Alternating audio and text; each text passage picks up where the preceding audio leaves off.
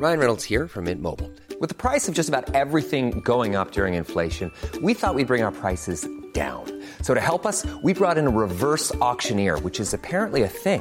Mint Mobile unlimited premium wireless. Ready to get 30, 30, bit to get 30, bit to get 20, 20, 20, bit to get 20, 20, bit to get 15, 15, 15, 15 just 15 bucks a month. So, Give it a try at mintmobile.com slash switch.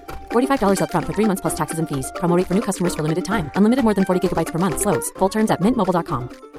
Many of us have those stubborn pounds that seem impossible to lose, no matter how good we eat or how hard we work out. My solution is PlushCare. PlushCare is a leading telehealth provider with doctors who are there for you day and night to partner with you in your weight loss journey. They can prescribe FDA-approved weight loss medications like Wagovi and Zepbound for those who qualify. Plus, they accept most insurance plans. To get started, visit plushcare.com slash weight loss. That's plushcare.com slash weight loss. Det här avsnittet är sponsrat av Prime Crime, appen med tusentals svenska rättegångar. Dessutom läggs minst tio nya rättegångar till varje vecka året runt. En rättegång som berörde mig det är taximordet i Enköping. En eh, 26-årig taxichaufför som luras ut till ett naturreservat och eh, blev hängd i ett träd. Och det är fem ungdomar som döms. En 16-årig flicka och fyra unga bröder. En rättegång jag tyckte var väldigt fascinerande var föräldrar tvingade sin dotter att dricka ättika. Så otroligt galet. Prime Crime erbjuder även en tre dagars gratis provperiod. Och skulle du välja att bli prenumerant så erbjuder de antingen månadsbetalning för 99 kronor i månaden eller ett reducerat pris på två månader vid årsbetalning. Du kan avsluta när du vill. Tack Prime Crime. Tack så mycket Prime Crime.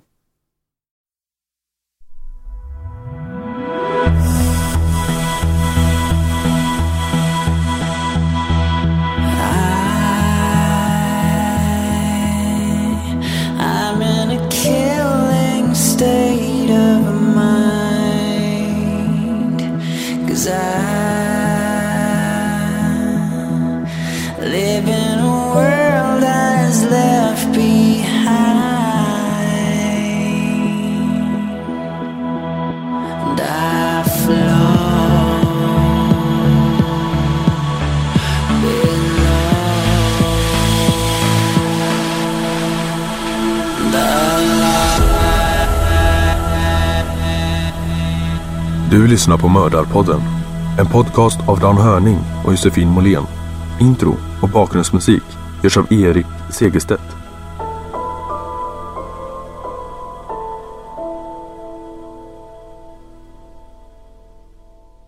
Välkomna till Mördarpodden och till ett par avsnitt med mig, Tobias Henriksson på PRS Media. Och jag vet, ni vill höra Dan och Josefin berätta, spekulera och kanske gnabbas lite om vems version som stämmer. Men jag har faktiskt något riktigt intressant att bjuda på idag. Något som jag tror kommer att passa Mördarpoddens lyssnare utmärkt. För idag ska vi nämligen prata mysterier, något som jag vet att ni gillar. Och vi gör det med utgångspunkt i Knutby Philadelphia församling, som fick så mycket uppmärksamhet med tanke på det mord som ägde rum där och allt som senare uppdagades om församlingens medlemmar. Det här gör vi tillsammans med Linnea Kuling, som själv var medlem i församlingen i många år. Vi kommer att prata om Kristi brud, vänner och fiender och kanske det viktigaste, kan vem som helst hamna i en sektliknande grupp? Och vad gör man den dagen man faktiskt vill lämna? Det här avsnittet kommer alltså inte att fokusera på mordet, men väl mycket av det som ledde fram till det. Vi får också en inblick i hur församlingen såg ut efter Knutbydramat. Det här avsnittet sändes ursprungligen i min egna podd Tänk om, som granskar konspirationsteorier och myter.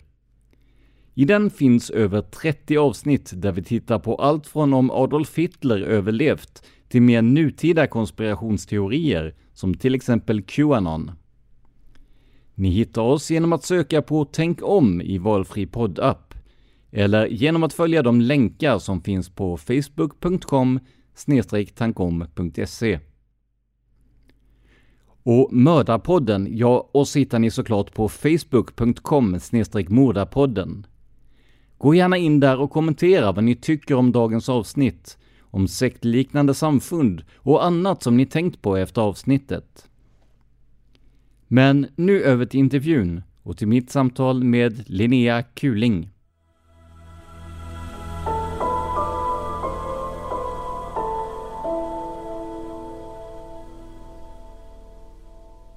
Jag, liksom andra, har ett ganska komplicerat förhållande till tro. Jag vill såklart tro på en större mening, men samtidigt är jag kristen på samma sätt som många andra svenskar. Av gammal vana och utan större ansträngningar för att lära mig mer om religionen jag föddes in i. Att hitta sin mening i tron kan vara en befrielse, eller om uttrycket tillåts, en välsignelse. Men det kan också snabbt vändas till ett helvete. Idag ska vi prata med en person som upplevt båda sidorna av det här genom en församling som fick som mest uppmärksamhet först när det verkligen gick snett. För vissa orter förknippas med speciella händelser. Säg Malexander och många tänker på polismorden. Säg Knutby och många tänker på mordet och på de sektlika förhållanden som rådde där. Jag har på ett sätt samma erfarenhet. Jag är uppväxt i Rödeby, en ort som blev känd i media när en mobbad tonårings pappa sköt ihjäl en av sonens mobbare och skadade en annan allvarligt. Idag händer det ofta att folk får en bekymrad rynka i pannan när jag säger att jag är från Rödeby, trots att händelsen utspelades en bit norr om orten. Men det här är såklart ingenting mot att ha växt upp i Knutby som dagens gäst gjort. Att växa upp i en sluten församling med strikta regler och en lika strikt trosuppfattning är inte lätt. Jag inbillar mig att man till slut inte vet annat än det som man matas med av pastorer, församlingsmedlemmar och andra. Så försök att se på den här intervjun med öppna ögon och ett öppet sinne. Så finns det goda chanser att ni lär er mer, både om våra medmänniskor och de krafter som kan driva personer till att göra helt otänkbara saker. Dagens gäst i Tänk om är Linnea Kuling, välkommen! Hej, tack! Och du är ju författare och du är musiker och du är tidigare medlem i Philadelphia-församlingen i Knutby, inte sant? Ja, precis. Eh, om vi börjar i den här änden då, för att eh, du har släppt en bok på Storytel Original som heter eh, Knutbyflickan. Om vi börjar i, i den änden här, hur, hur kom det sig att du, att du ville skriva om alla de här upplevelserna, att du ville sätta det på pränt och dela med dig? Eh, jo, men jag behövde ju skriva av mig för min egen skull. Eh, så jag började skriva direkt när jag hade lämnat församlingen, eller sekten. Eh, så började jag skriva och eh, så började jag gå i terapi parallellt Eh, så jag lät min terapeut läsa vad jag skrev. För att jag kände att jag hinner inte förklara allting på våra möten. Så det är bättre att jag skriver och sen fick han läsa det tills, ja, tills vi skulle träffas då. Och sen pratade vi om de där 50 sidorna han hade läst då, den veckan. Liksom. Jag skrev väldigt mycket. Eh, ja, sen så blev det en bok till slut. Att det var viktigt för dig förstår jag, men kände du också att det var viktigt att förmedla kunskapen om, om det här som du säger, ja men sekteristiska, att leva i en så sluten värld? Ja, eh, precis. Jag kände att det var... Jag kan inte riktigt förklara varför jag kände att det var så viktigt att min historia kom ut. Eh, men jag, jag minns liksom att, att jag tänkte så här, men shit, tänk om jag, om jag blir påkörd av en bil. Och så min, min första tanke var då inte att nej, jag kommer dö, utan nej, min, min bok kommer inte ut. Eh, så jag sa till min familj, ni måste kunna lösa det på min dator. Om jag dör, då måste ni publicera boken, okej? Okay? De bara, men du ska inte dö. Alltså, jag, jag kan inte riktigt förklara varför det kändes så viktigt, men, ja, men det är väl att historien får inte upprepa sig igen. Det här som har hänt nu, um, alltså, ja, det måste bli någonting bra av det. Och boken avhandlar ju i stort sett allting från det att du är ja men, liten helt enkelt från det att du är barn till att du bryter upp från vill du kalla det för församling eller sekt? För är, du har ju ändå en erfarenhet av det. Vilket, vilket är mest relevant? hela församlingen i sig var ju inte en sekt. Um, så jag, jag, ja, jag skiljer nog på församlingen och sekten på något sätt. Hur definierar du sekten då? Alltså i boken så använde jag ju ordet församling eftersom det var så jag såg det då. Uh, men jag skulle säga idag att, att sekten främst var den innersta kretsen runt Åsa Waldau. Eh, och sen att det, ja, att det spred sig i olika led men det känns inte rättvist att kalla hela församlingen en sekt. Nej, då gör vi inte det. I början av boken där, du, du berättar om att du, du var ganska, ja men ska vi säga stökig när du var eh, liten då. Du bara, ja, det var svårt att leka med andra och du, ja men, kunde, jag tror du skrev att du, att du bet dina kompisar så när du var liten och sådär. Och, och det här försvann ju som du beskriver det när du kom till till Knutby. Och det, för mig lät ju det här som en, ja vad ska jag säga, det lät ju som en bekräftelse på att nu har du hamnat rätt. Nu är det ju någonting som, som verkar ha släppt. Eh, vad, vad har du för, har, har du tänkt någonting kring detta och finns det någon förklaring till det? Jag vet verkligen inte. Eh, jag visste ju faktiskt inte att jag var så här bråkig. Jag vet att jag ja, men att, att jag, jag minns att jag bet någon och sådär. Men, jag, men jag, tänkte, jag såg inte mig själv som att jag var så här bråkig och sådär. Så det har jag ju fått höra i efterhand. Och jag visste inte att de hade problem med mig och sådär. Så ja, jag har liksom inget svar på det. Det är bara jättekonstigt. Att det, att det kunde gå från natt till dag liksom. Men när du kom till Eh, församlingen och så att säga tycktes hitta din plats då, Kommer du ihåg någonting av, av känslan som fanns där? För du, du skriver ju om en, en väldigt stor förändring. Du lekte obehindrat med de andra barnen och var glad och, och framåt och gjorde teckningar till föräldrarna och vad det var för något. Kommer du ihåg någonting av den? Ja, alltså jag, jag kommer ihåg att jag verkligen älskade Knutby. Eh, det var liksom som att komma, att gå in i ett lekland som barn. Och jag kommer liksom ihåg när vi åkte tillbaka till Örebro efter att vi hade varit där första gången. Och jag tyckte liksom att varför är alla så sura och varför är det så tråkigt utanför Knutby? Det var liksom som en helt annan värld. Ja, så, det, så det, för mig var det ju ett lekland. När, när du mm, skriver om det här så låter ju delar av det som Ja men det var som, som jag skrev till dig, det låter som en idyll, det låter som lite så här Bullerby-aktigt där. Var det så? Ja men verkligen. Eh, men jag tror också att att det byggde ju på att, att så många var tvingade. Att, att man inte kunde ha en dålig dag. Utan att man, att man var tvungen att ställa upp och att man man pratar mycket om att, att alltid vara glad och pastorerna kunde säga fake it till you make it. Och det var ju ganska, ja, det var väldigt uttalat att man skulle vara glad. Um, så det byggde ju på liksom ett mörker. Så att det är lite sorgligt att det hade liksom inte kunnat vara så där idylliskt om det inte byggde på tvång heller.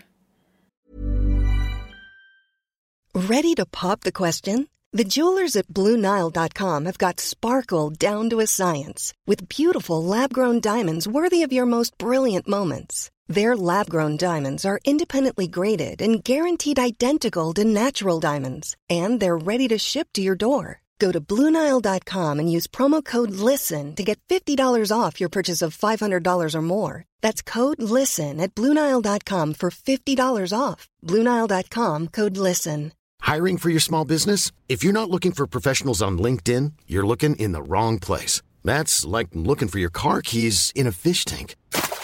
LinkedIn helps you hire professionals you can't find anywhere else, even those who aren't actively searching for a new job but might be open to the perfect role. In a given month, over 70% of LinkedIn users don't even visit other leading job sites. So start looking in the right place. With LinkedIn, you can hire professionals like a professional. Post your free job on linkedin.com slash people today. Hey, it's Ryan Reynolds, and I'm here with Keith, co-star of my upcoming film, If, only in theaters May 17th. Do you want to tell people the big news?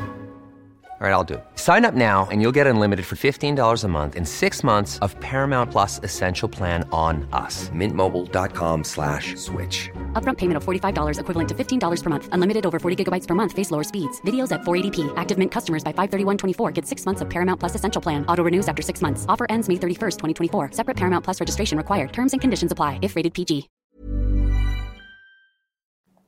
Tror jag. Nej, okej, så att det var, vad ska man säga, om man inte hade den här yt, ytan utåt så var man, ja men avvikande eller annorlunda då. Ja, eller nej, alltså det var utan att man skulle vara glad. Alltså att det var otacksamt mot Gud att inte vara glad. Um, de pratade liksom om så här hur judarna hade dansat in i gaskamrarna. Till och med de var glada, så vad ska ni klaga på? Oj. Ja, precis. Så att det, fan, det var liksom, man blev liksom förlöjligad om man, om man hade en dålig dag eller var ledsen för något. Mer så var det. Men nej, alltså nu, nu, nu fastnar jag lite på det här, men att judarna dansar in i gaskammarna alltså. Ja. Det, det är ju ganska, alltså historiskt sett ganska absurda påståenden. Ja, eller hur? Och det kom från pastorer. Jag tror att det var Peter Genbeck som sa det någon gång. Jag, jag, det kan vara så att det var någon särskild gång, någon särskild dag eller någonting som... Eh, men att det var något tillfälle i alla fall som han sa det. Ja, så det, det var den mentaliteten liksom. Men, men just det här, mycket av det som, som beskrivs i boken, att man, som jag tolkar det i alla fall, att man försöker se alla människor, att man leker över åldersgränserna och sådär. Alltså i grund och botten, om vi bortser från, bara för tillfället då, från det som hände sen, så det är väl egentligen något, alltså det är väl något gott som kanske samhället hade behövt mer av rent allmänt. Mm. Jo, absolut. Alltså jag tror att det var, alltså det var nog en god tanke. Liksom att, att alltid vara positiv. Men jag tror att det blev liksom för mycket. Att man, man måste kunna få, ja, men till, till exempel tjejer fick inte, eh, man fick inte vara hemma om man hade mensvärk till exempel. Eh, så det var ju liksom ofta som man mådde otroligt dåligt och hade väldigt ont och sådär men ändå var tvungen att låtsas som ingenting och det blev ju överdrivet. Eh, men jag tror att det, det var säkert en bra tanke liksom att man, att man skulle uppskatta saker. Men att det gick för långt. För, för samtidigt då så är kontrasten ganska stor, för du beskriver ju också en församling där vuxna kan vara väldigt auktoritära och jag menar till och med eh, misshandla barnen. Vi har ett antal personer, vi kom in på det sen, som, som ju har dömts för bland annat misshandel då och du beskriver en, en situation där du inte tackat för maten tror jag det var och att eh, en, en äldre eh, person som var ganska hårdhänt mot dig. Men alltså jag tänker de här kontrasterna mellan säg himmel och helvete, men, men mellan verkligen toppen och botten här. Hur, hur var det att leva i det? Ja, alltså det var ju liksom väldigt mycket hela tiden starka känslor åt båda hållen. Så att eh, man kunde vara väldigt glad, man kunde vara väldigt ledsen och en person kunde vara väldigt uppmuntrande och, och nästa sekund kunde man få en utskällning. Så det var att man kastades åt olika sidor hela tiden. Eh, så det, och det gjorde det väldigt svårt att förhålla sig eh, till saker som hände och eh, att det gick inte att räkna ut riktigt hur man skulle bete sig för att ja, för att komma undan när man säger. Eller, så det var oberäkneligt. Men om man tar en, en, i den mån det finns en vanlig dag där, men vad för saker som, som kunde utlösa den här irritationen, breden, hånen ibland som jag förstår det? Ja, det kunde ju vara, alltså det var ofta små saker. Eh, så att man hann ju inte göra något stort för att man blev ju så snabbt tillrättavisad. Så det kunde ju vara att, ja, men att man inte var tillräckligt glad, till exempel. Eh, när jag var riktigt liten så var det ju att om jag ville vara med min mamma så blev de arga på mig för det. Ehm, eh, Sådana där grejer som egentligen var naturliga. Eh, att man sökte trygghet och så blev man, när man inte fick den så och, vi, och blev ledsen så blev de arga på en för det. Eh, men sen kunde det ju vara liksom så här saker som egentligen i grunden kanske var bra. Eh, liksom att, att det var nolltolerans mot eh, liksom att vara att vara taskiga mot varandra, men det är ju lite motsägelsefullt också för vissa barn fick ju vara det, men inte jag då. ja, eh, det, ja, det är svårt att förklara. Då kommer vi ju in på det för att, nej men just apropå det här med folk som kunde vara rejält taskiga, så en person som, som får stor uppmärksamhet i boken det är ju eh, Åsa Waldaus dotter eh, som kallas Mia i boken här. Hon har ett annat namn men vi ska inte gå ut med detta. Hon har polisanmält dig för förtal med tanke på hur hon beskrevs i boken och anser att hon är utpekad då, men med ett annat namn givetvis. Samtidigt så eh, i en eh, artikel i en icke nämnd tidning nu, för man inte skulle kunna peka ut någon, så, eh, så beskriver hon ju det som du säger som att det i grunden är korrekt. Hur, hur ser du på hela den här biten? Alltså jag blev ganska förvånad över att hon gick ut med sitt nya namn.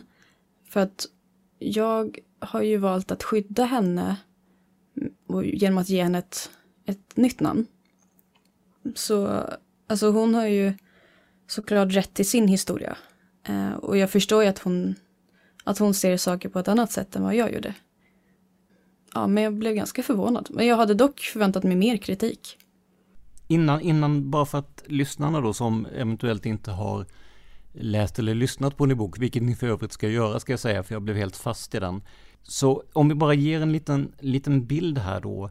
För som sagt, Mia, Åsa Waldaus dotter. Åsa Waldau är väldigt högt uppsatt i församlingen.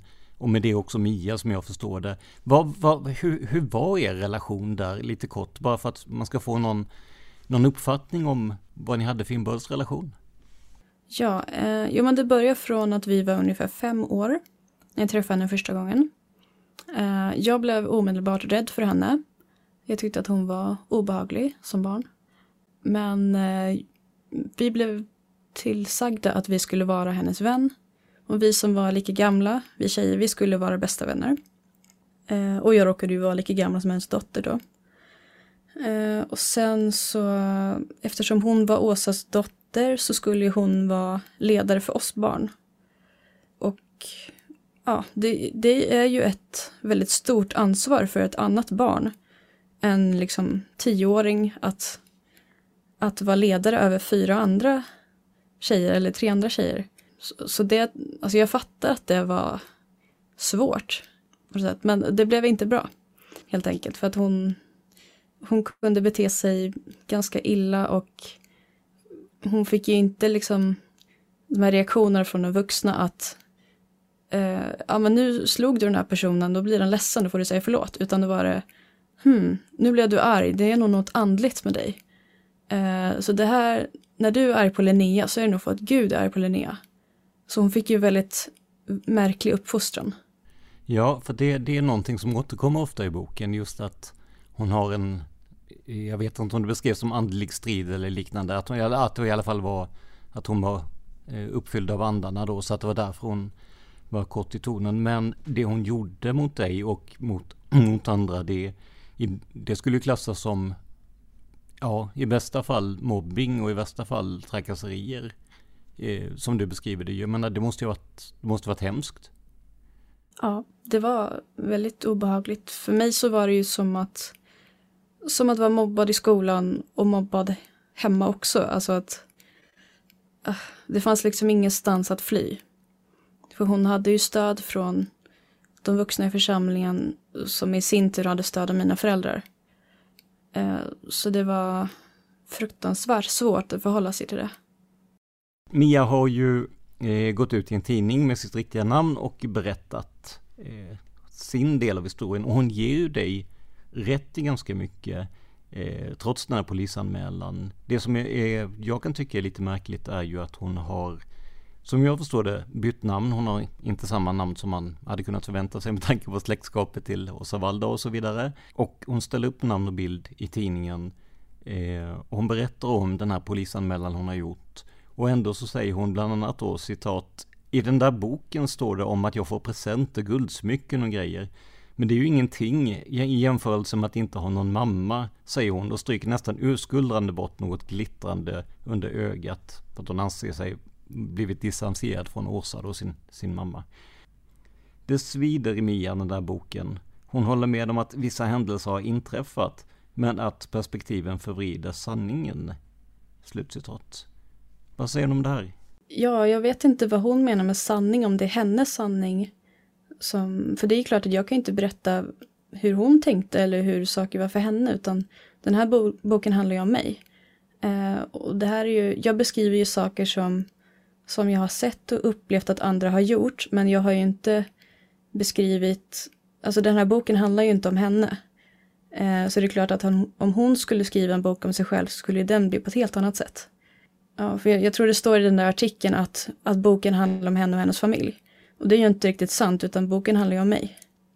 Ja, det är ju som jag läser boken så, så handlar den ju om dig, men en del av de upplevelserna som du har med delar av hennes familj. Och det är ju en viss skillnad. Det är inte så att du skriver Waldorfs familjehistoria direkt. Nej, precis. Det är ju bara att, att de råkar vara en, under några år en väldigt stor del av mitt liv. Men det är ju för att de är en del av mitt liv. Alltså, Tänk om är ju en, en podcast som i vanliga fall granskar just konspirationsteorier och myter. Och där är det ju sådär att alltså, sanningen är ju oftast ganska definitiv eller absolut. Det, alltså, det finns någonting, en sanning att luta sig mot. Eh, men här är det ju, som du säger, här är det ju två olika historier från två olika håll.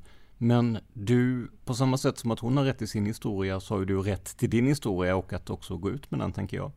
Ja, jag tänker att om hon, om hon vill säga något så kan ju hon skriva en egen bok. Eh, som handlar om henne. Men just det här, det förekommer ju en hel del, vad ska vi kalla det, myter, mediamyter kan vi väl kalla det i alla fall, kring Knutbyförsamlingen eller Philadelphia-församlingen här. Och en, ett av de begreppen som har varit uppe allra mest, det är ju det här med Kristi brud. Eh, hur, hur såg ni på det här begreppet? Och, och vad innebär det egentligen för oss som inte är så insatta i det?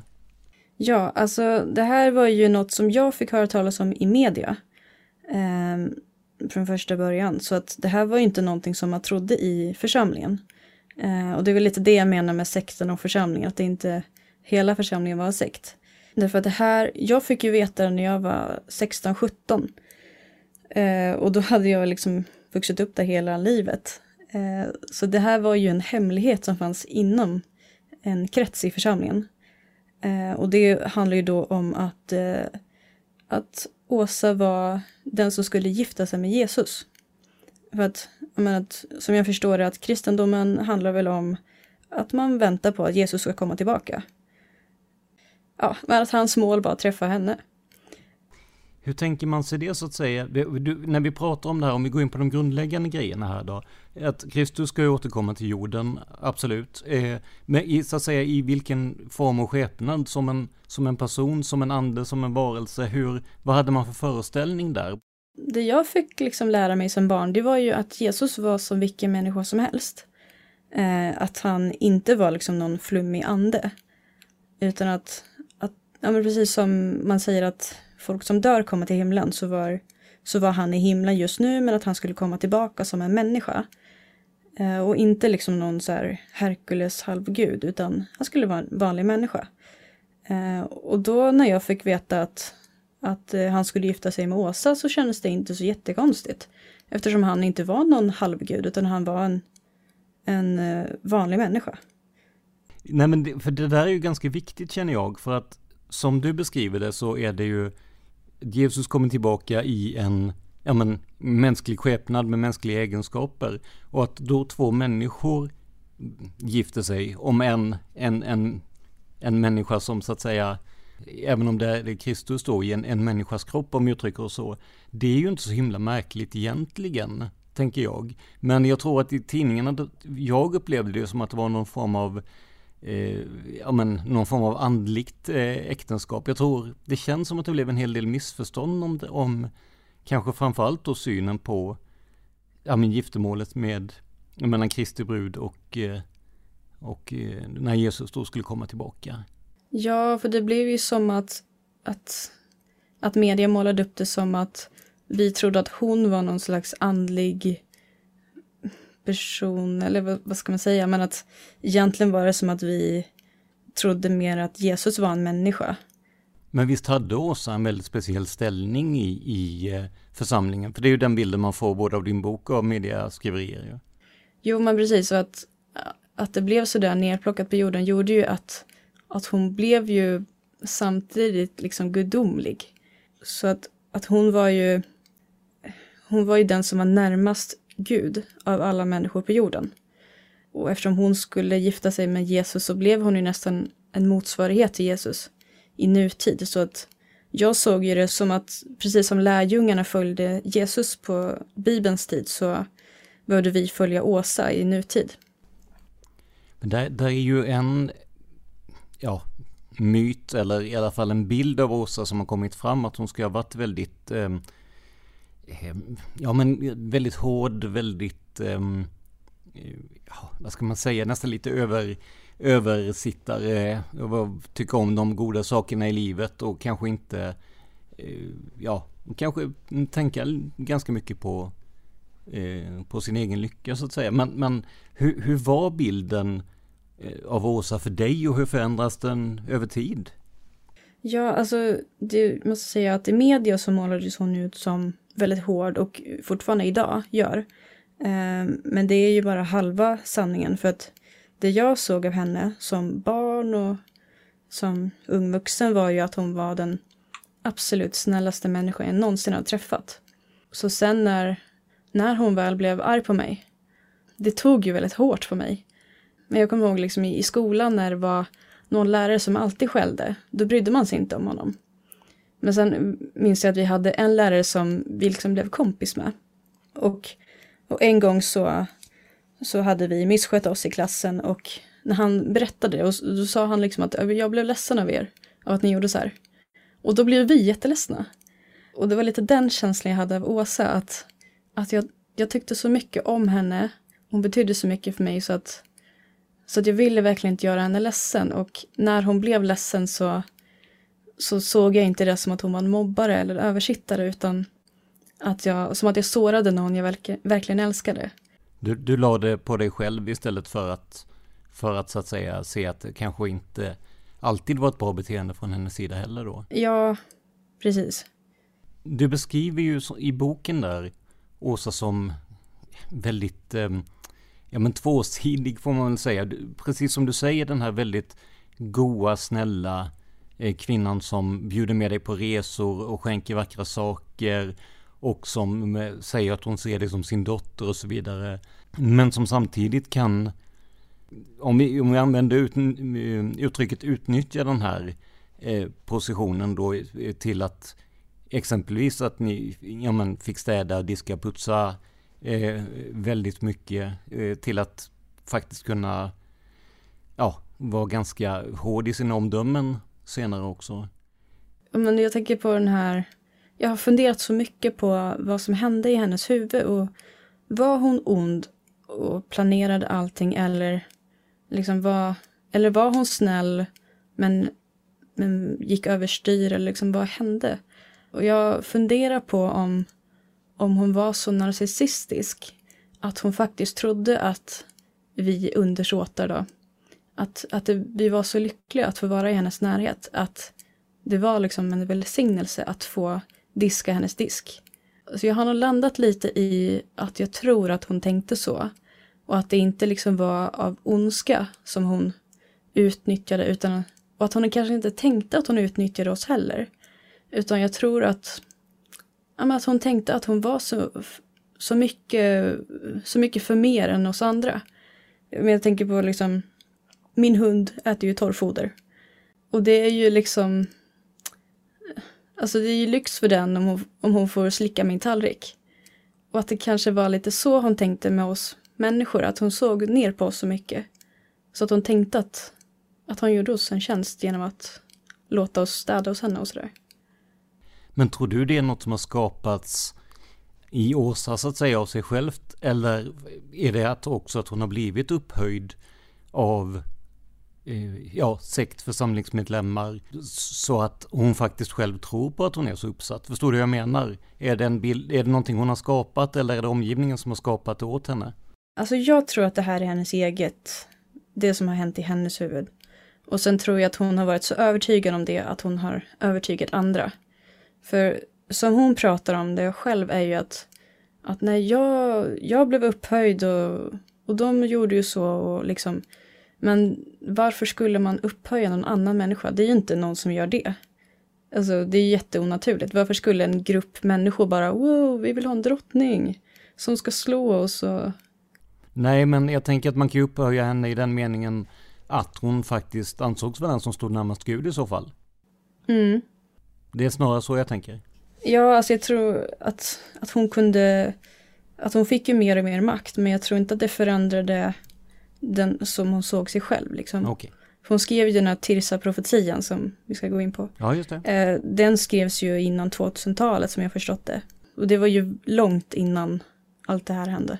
Men vi kan väl ta det på en gång, för en Tesa-profetian, det är också något sånt här eh, som, som mycket kanske då med, med runt själva Knutbydramat som det kallades, eller Knutbymordet, att det, det, det florerade en massa uttryck och ord, men det var nog väldigt få som egentligen fick något grepp om det, som inte själva ja, men, var religiösa eller kristna. Vad, vad, den här Tesa-profetian, vad, vad var det för någonting?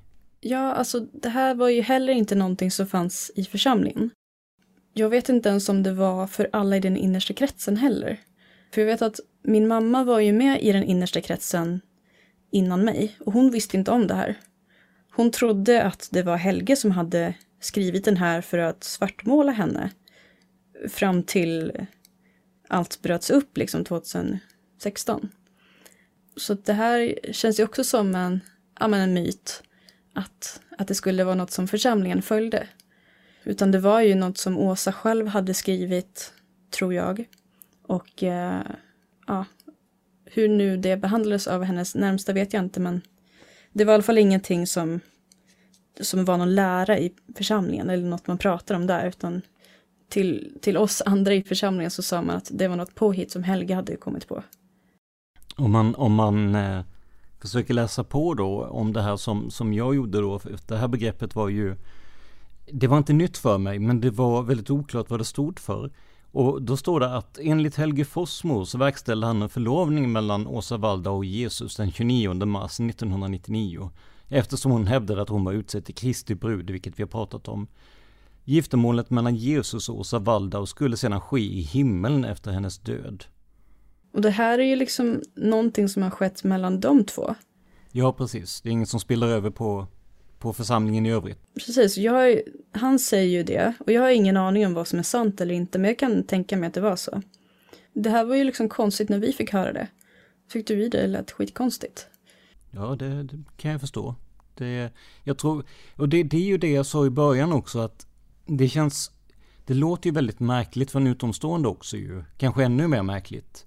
Eh, när man inte kanske har samma tro och så vidare. Men jag tror att det enda sättet som vi kan reda i det här, det är att försöka se på det med ett, ett öppet sinne och försöka sätta oss in så gott det går i den situationen som, som var. Och jag ställde frågan till dig innan, men jag kan ta den igen här, just att tror du att alla kan hamna i en sån här situation? Just med ett sektliknande beteende eller eh, att man tror blint på något eller någon eller är det några speciella så att säga förutsättningar som krävs? Eller kan vem som helst hamna i det? Uh, jag funderar på det och jag tror att nej, jag tror inte att alla kan hamna i det. Uh, jag vet att väldigt många säger att ja, det kan hända vem som helst och sådär. Eh, alla människor är faktiskt olika och det behöver inte vara något dåligt att man är en sån person som dras till sekter liksom. Jag har funderat på ja, men vilka typer som, som stannar kvar i sekter och sådär. Bara nu jag spekulerar fritt men jag tror att att det är två typer. Att en typ är som jag, som jag var då, att jag var, jag trodde otroligt starkt. Eh, och jag var beredd att gå 100% in i det jag trodde på. Och det hade nog kanske varit, ja men min personlighet är väl så att jag går all in i det jag gör. Och att, ja, att, jag var, att jag var beredd faktiskt att lägga bort min egen lycka för någonting högre, någonting större. Och om det, det är väl kanske en sån typ som går med i Läkare Utan Gränser, kanske men, sådana unga killar som går ut i krig. Det gynnar ju inte dem. Men de tror ju på någonting större. Och sen så verk, tror jag nu i efterhand att, jag tänkte att alla var så, men nu när jag hör hur andra pratar om det, för detta medlemmar, så verkar det som att, att det finns en annan typ som vill ha bekräftelse eh, från en grupp Eh, och att man liksom, ja, men att man vill ha gemenskap att man vill ha en, en grupp som man känner sig trygg i och att man vill tillhöra någonting och sådär. Och att man lever för den där bekräftelsen som man får. Som inte jag känner igen mig i, men så jag, jag tror att, att, ja, att det fanns en stor grupp i församlingen som stannade av den anledningen. Hey, it's Paige DeSorbo from Giggly Squad. High quality fashion without the price tag. Say hello to Quince. I'm snagging high-end essentials like cozy cashmere sweaters, sleek leather jackets, fine jewelry, and so much more. With Quince being 50 to 80% less than similar brands. And they partner with factories that prioritize safe, ethical, and responsible manufacturing. I love that. Luxury quality within reach. Go to quince.com slash style to get free shipping and 365 day returns on your next order. Quince.com slash style. I am Brandon Conkey. I'm a political science major and I chose Columbus State. To reach my goal of going to law school, I need to avoid student debt. So Columbus State was the logical choice. My professors have great credentials. The honors program gives me access to opportunities that develop me as a person, and they helped me qualify for more scholarships when I transferred to a four year university. I chose Columbus State. Now I'm avoiding student debt and following my passion to become a Buckeye and build a career in public service.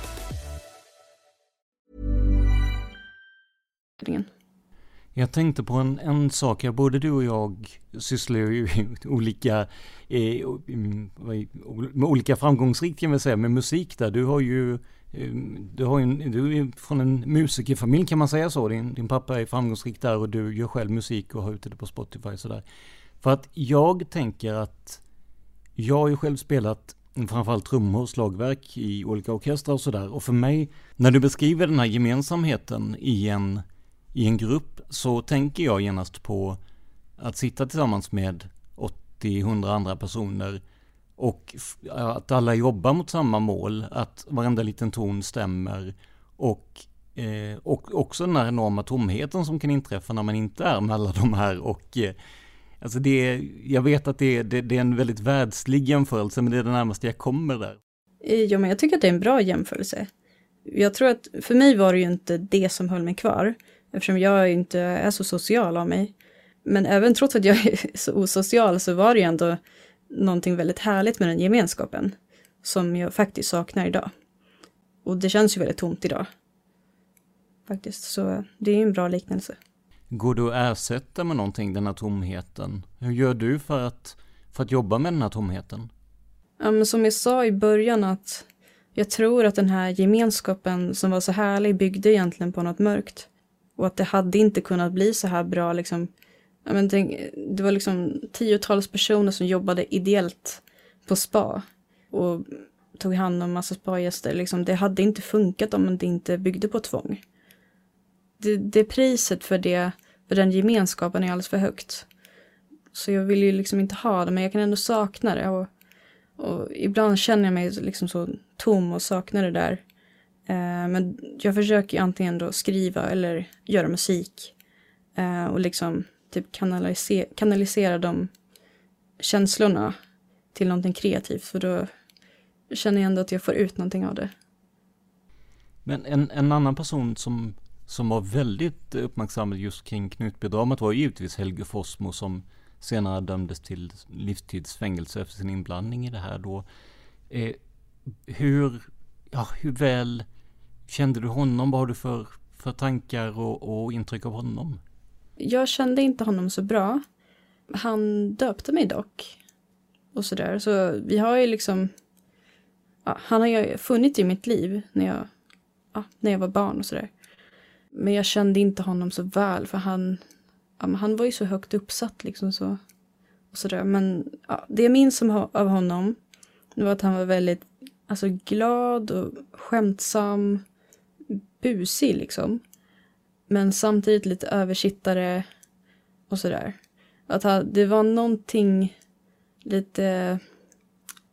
Alltså man kände inte riktigt att man ville krama honom som barn. Om, om jag ska beskriva det så. Att, att det var inte den där famnen man ville krypa upp i. Både Åsa och, och Helge har ju beskrivits som väldigt auktoritära men även de andra pastorerna verkar följa samma linje. Dels om man tittar på förundersökningen kring, kring mordet och dels om man tittar på eh, citaten i boken där. Och du beskriver ju också en, en i boken där en hård ton i predikningar och sånt där. Vad, vad ville man uppnå med den, med den här hårda tonen? Vad tror du om det? För jag tänker att om, om Jesus budskap är ett kärleksbudskap så känns det väl dumt att dra fram massa, eh, ja, massa hårda, Eh, hårda ord och hårda, eh, alltså en hård ton mot församlingsmedlemmarna. Hur? Ja, alltså det var ju det som var så svårt för att de sa ju att ja men det byggde, eller det grundade sig alltid i kärlek, men det var en annan syn på kärlek att mm, liksom att om man accepterade att någon gjorde något dåligt så älskade man inte den personen.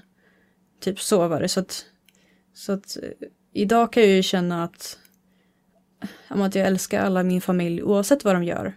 Och att jag inte har några krav på dem. Men, men då var det ju liksom omvänt. Liksom att, ja, men liksom det här att, eh, att man skulle säga till om någon har en fläck på tröjan för att annars älskar man inte den. Och sådana grejer fast med personliga saker. Och då blev det också gentemot Jesus. Typ att om ni inte lever rent och älskar ni inte Jesus. Ja, men, men vad då ska man, ska jag inte ha kvar min segelbåt som jag tycker om? Vad då tycker du mer om din segelbåt än Jesus? Det blev ju liksom en väldigt konstig kärlek. Men samtidigt så fanns det ju någonting, alltså det fanns ju ändå sanning i det för att jag tänker på sen i, senare i boken så är det ju flera av ungdomarna som försöker rymma. Just det. Och då hur, hur hårt det blir för dem och hur deras föräldrar är hårda mot dem. Och att det nu i efterhand uppfattas det som jättekonstigt att, att de stängde in sina barn hemma och inte lät dem åka bort och, eller lämna församlingen. Men jag tänkte på, alltså det som gjorde ju, alltså var det kärlek eller var det ondska? Så jag tänkt på, men om ens barn börjar knarka, är det då kärlek att säga gör vad du vill, bara du är glad? Och strunta i den? Eller, eller om, man, om man säger till som förälder att, att alltså om man går över den gränsen och, och till och med går så långt som man slår sina barn för att man är så rädd för att förlora dem. Alltså, det är inte okej, okay, men, men är det ondska? Och jag tror inte det. Jag tror att alltså, allting blev så förvrängt. Alltså hela, det var så sjukt alltihop, men jag tror inte att de, de flesta människorna i församlingen var onda. Eh, utan jag tror att det blev en väldigt, väldigt förvirrad lära som gjorde att, att man begick väldigt alltså, råa handlingar fast det egentligen grundade sig i att man älskade de man hade omkring sig. Du sa att det var just det här med att det var svårt att lämna. Du beskriver i boken eh, när en person har hittat en, eh, en kille som hon vill vara med.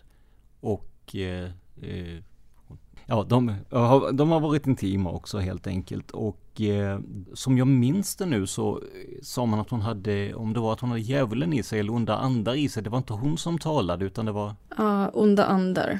Okej, okay. var, var det så det förklarades? Om man ville lämna eller om man hade en åsikt som var emot den som ja men de styrande hade. Var det den gängse förklaringen då att man hade något ont i sig? Ja, det var ju liksom för att man, man tänkte ju liksom att, att människan var god men att det som man uppfattade som, uppfattade som ont var ju andar som man hade släppt in i sig.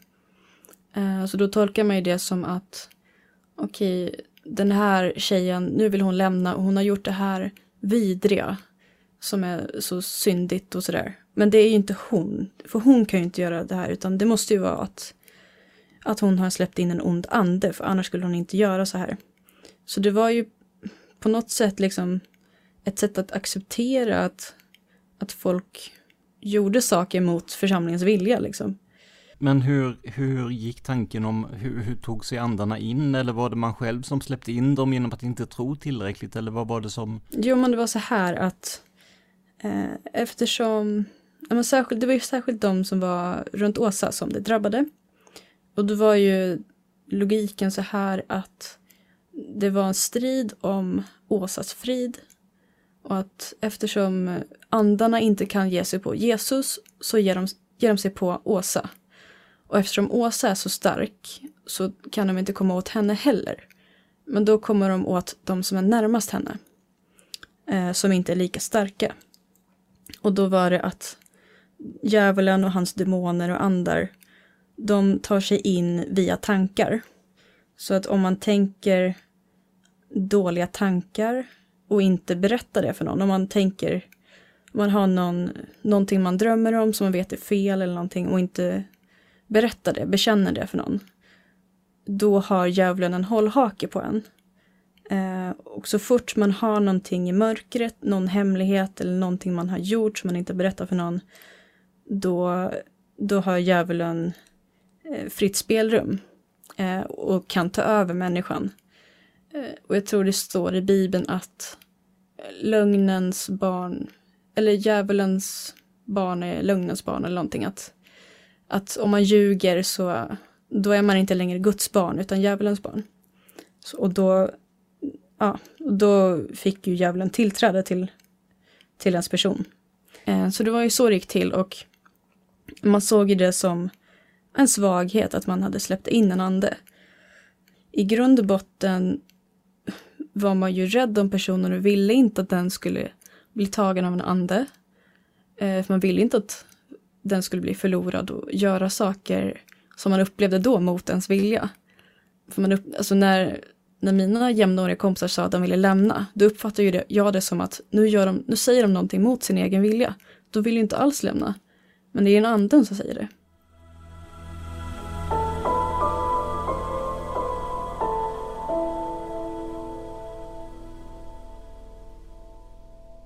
Det här var allt vi hade att bjuda på för den här gången, men självklart finns det betydligt mer att ösa ur.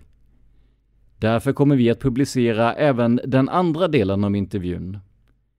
Datum för detta är inte spikat än, men håll utkik på facebook.com modapodden för mer information. Det här var ett specialavsnitt av Mördarpodden som gjordes av mig, Tobias Henriksson på PRS Media. Mördarpodden finns också på Instagram, där vi heter Mordarpodden. Och på Instagram, ja, där finns också jag under företagsnamnet PRS Media.